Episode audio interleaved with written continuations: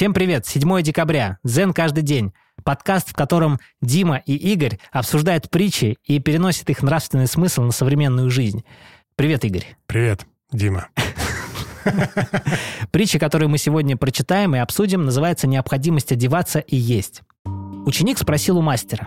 Как избавиться от необходимости одеваться и есть? Мы едим, мы одеваемся. Не понимаю. Если не понимаешь, оденься и поешь. Позже мастер добавил. Ты никогда не возвысишься над тем, чего избегаешь. Тот, кто стремится возвыситься над хорошо приготовленным блюдом и хорошо сшитым платьем, не может быть духовным.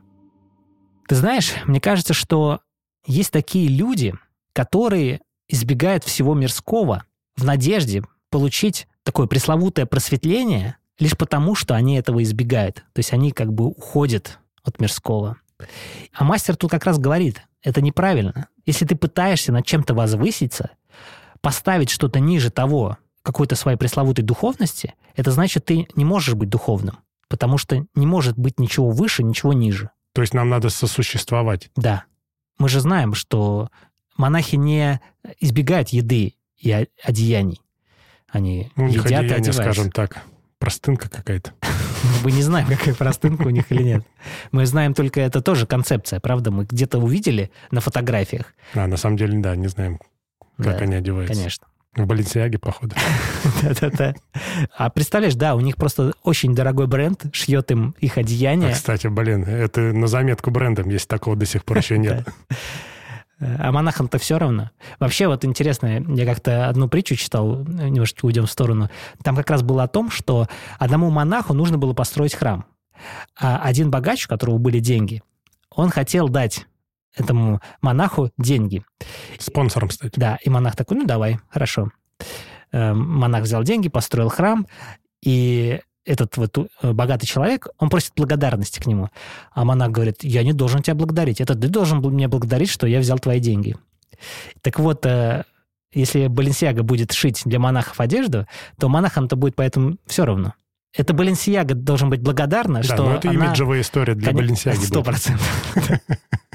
Так вот, возвращаемся к притче. Как раз мысль о том, что если ты пытаешься над чем-то возвыситься и избегаешь этого, то ты теряешь духовность. Как мы можем перенести это на современную жизнь? Слушай, а тут может быть такая аналогия, то, что мы пытаемся бежать от каких-то проблем, а не сосуществовать с ними и не пытаться их решить. Может быть, но только здесь человек пытался возвыситься над едой одеянием. То есть, если ты пытаешься возвыситься над своими проблемами, то, наверное, это правильно, потому что обычно, когда мы обсуждаем наши проблемы, мы их возвышаем.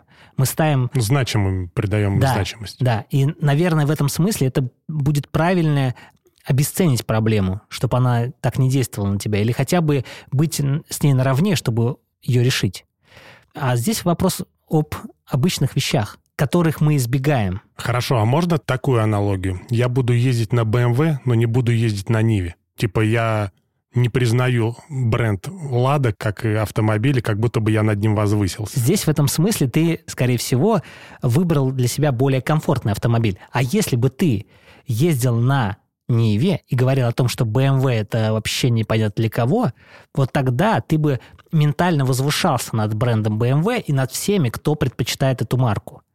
И тогда бы ты мог говорить о том, что ты более э, счастливый, просветленный человек. Тебе Но- типа многого не надо. Да, но это не делает тебя счастливым, если ты об этом Ну, Это заявляешь. самообман, Да. скорее всего. Ну, то есть зачем возвышаться над тем, что для кого-то имеет значение? Это раз, а во-вторых, зачем возвышаться над тем, что ты никогда и не пробовал? Да, ну, может быть, человек пробовал, да, и он делает вывод такой. Но мы знаем, когда ты не обесцениваешь, тогда ты делаешь более сбалансированный вывод. А когда ты начинаешь что-то обесценивать, это значит, что тебе не все равно, скорее всего. Тебя значит, задевает. тебя да. что-то задевает. И в этом смысле ты уже не возвышаешься, а наоборот занижаешь себя, хотя показываешь всем видом, что ты возвышаешься. В итоге ты теряешь все, и духовность, и прочее. И Ниву. И Нива. Да, ну, ездишь на Ниве своей. Вот такая история. Друзья, спасибо за прослушивание. Услышимся завтра. Пока.